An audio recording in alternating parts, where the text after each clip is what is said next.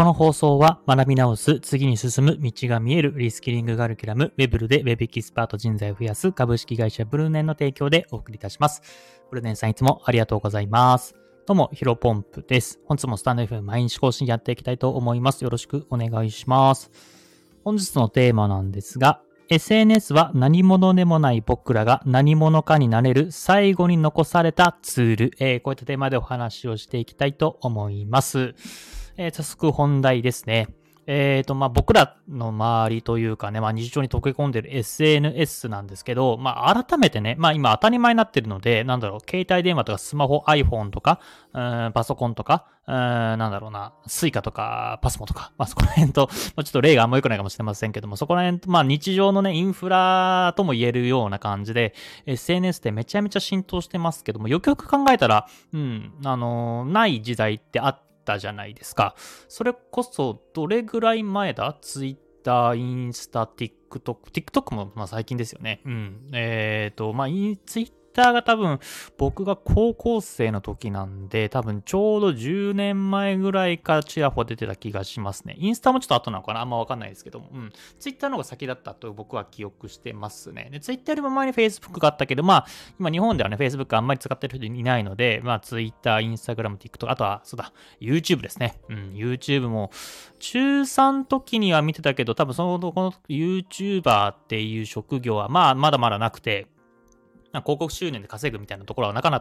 かったとは思うんですけども、まあやっぱり、えー、今でこそね、YouTuber って職業は当たり前になって、えー、何者でもない人たちが、えー、一気に有名になって、まあすごいね、富を得たりとか、影響力をつけたりとか、まあそういったところで、うん、SNS ってものすごく、えー、いい、いいというか、うん、あの、いろんな人にチャンスを与えてるなというふうに思っています。まあやっぱり良し悪しはありますよね。ただ僕はね、えー、どちらかというとメリットの方がいいな、あるなと思っていて、やっぱり SNS っての魅力っていうのは、まあ無料でね、始められて、えっ、ー、と、何者でもない人がチャンスをつかめるってとこものすごくいいなと思います。まあ冷静にね、考えたんですよね。もし SNS がなかったら、人生逆転って結構難しいんじゃないかなと思います。思いません？うん。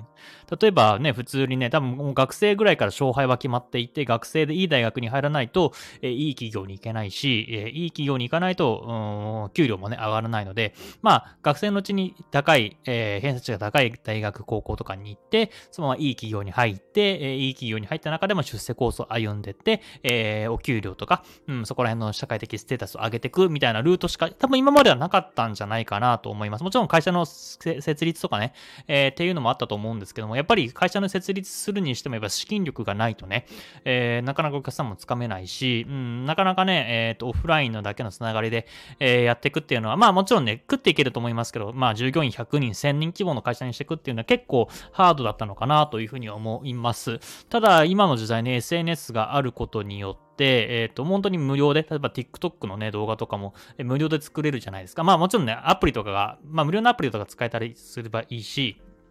あの、まあ、有料のアプリでもそんなに高くないのでね、えっ、ー、と、まあ、ちょっとしたえっ、ー、と、お金で、まあ、ものすごい再生数が回ったら、えー、その人が有名になって、まあ、ビジネスにつなげたりとか、会社の設立につなげたりっていうような感じで影響力も得られるし、富も得れるし、ものすごくいい時代なのかなというふうに思います。まあ、なんだろうな、まあ、その一方で、なんだろうな、うんと、悪い側面、例えばね、迷惑系 YouTuber とか、そこら辺もね、出てきたりしますけど、迷惑動画、まあ、スシローもね、あのー、なんか迷惑行為でみたいな炎上みたいなこともありますけども、やっぱり、えー、100人中、まあね、良くないのが、まあ、例えば100人中2、3人、まあ5人ぐらいいたとしても、90人にとっては、えー、いいことプラス、活用すればね、えー、プラスになるんじゃないかなというふうに思います。まあ、昔だったら、そこさっきも言ったように、資金力がないと、まあ本当に大企業によるマネーゲームだけで終わっちゃいますよね。うん、でも今は、えっ、と、SNS、YouTube、えー、Instagram、Twitter、TikTok、なんでもいいと思いますけども、まあ、その何かしら動画がバズったり、ツイートがバズったり、投稿がバズったりしたら、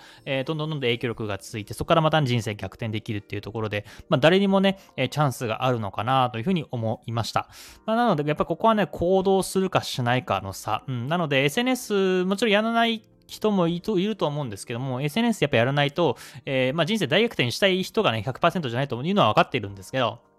まあ普通に企業に勤めて、普通に、えっ、と、定年を迎えて、普通に、えっ、と、人生を全うしていくっていう人が、まあ多いんじゃないかなというふうに思います。まあ、なので、この SNS っていうのは、もしね、人生大逆転したい、僕は結構逆転したいっていう思考の持ち主なんで、うん、まあそういった人に残されたチャンスなのかなというふうに思いました。で、最後に残されたっていうところがものすごく僕の中ではポイントで、うん、まあももちろんね、時代が進むにつれてまた新しいチャンスっていうのは出てくると思うんですけども、まあ、現時点で考えられるのってね、やっぱりこれが SNS が最の最後なのかなというふうに思ってるんですね。えー、またここからマネーゲーム突入していくと思っています。で、なんでかっていうと、まあ、今が Web2 っていうふうに言われていて、まあ、SNS のような感じで、走行校に、コミュニケーションが取れるような時代になってきているんですけども、次が Web3 という時代が、えー、到来します。で、これ何かというと、えっ、と、全員で仲良く、え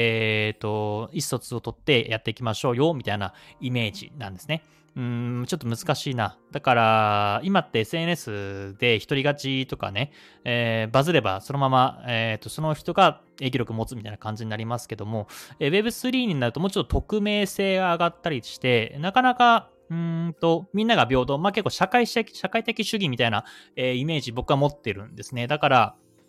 あの、稼ごうと思っても、えっ、ー、と、みんなに富が分配されちゃったりと逆に、えっ、ー、と、最初から富を持っていると、ま、その富を持っている人にお金が集まったり、資金力が集まったりっていうので、大逆転が、まあ、また Web3 では、えー、起きにくいのかなというふうには僕思っています。うーんと、そうですね。具体例がなかなか思いつかないんですけども、例えばじゃあ、あの、NFT の話にしましょうか。で、まあ、今ね、ちょっと冬の時代というか NFT の相場がかなり冷え込んでいて、えっ、ー、と、NFT を買ってもなかなか儲けられない、えー、ビジネス的にも、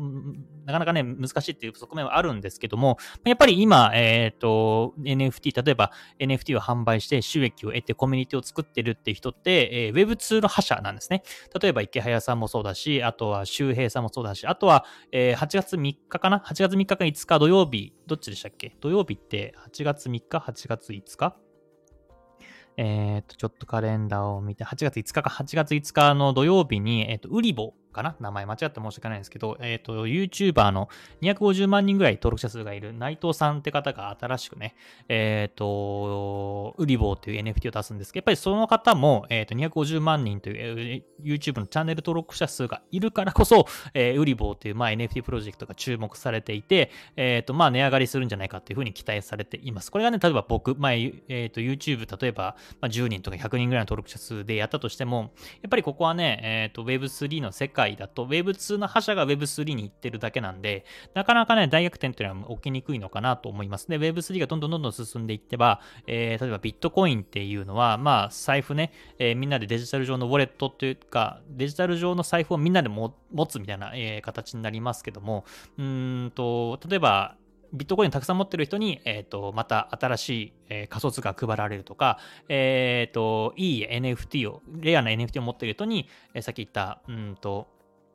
コインが配られる。まあ、具体例で言うと、えっ、ー、と、 BAYC っていう、えー、NFT があるんですけど、この BAYC を持っていた人に、えー、エアドロップって言って仮想通貨が配られたんですね。その額約1000万っていうふうに言われてます。言われてるというか、まあ、真実というか、1000万っていうふうに、えー、 BAYC 持ってる方が言ってましたんで、だから、その NFT 持ってると、えっ、ー、と、お金もらえる。だから、それもやっぱり影響力っていうか、もともとお金持ってないと大逆転っていうのは難しい。お金を持ってる人が優遇されるっていうのが Web3 だなというふうに僕は解釈しているのでまあ、これからね、Web3 が本格的に、えー、世界に広まっていった時に、今こそ影響力をつけて SNS によって人生は大逆転しないと、うん、なかなかこっからの逆転っていうのは難しいのかなというふうに思いました。まあもちろんね、繰り返しになりますけども、まあ別に大逆転しなくていいよ、平凡な人生でいいよっていう人ももちろんいらっしゃると思います。ただ僕はね、まあ、それでもいいと思うんですけど、せっかくだったら何かしらね、えー、影響力とか、うん、大きなチャンス掴んで、えっ、ー、と、まあ、いい生活してみたいなというふうに思っています。まあ、これはね、まあ、別に僕の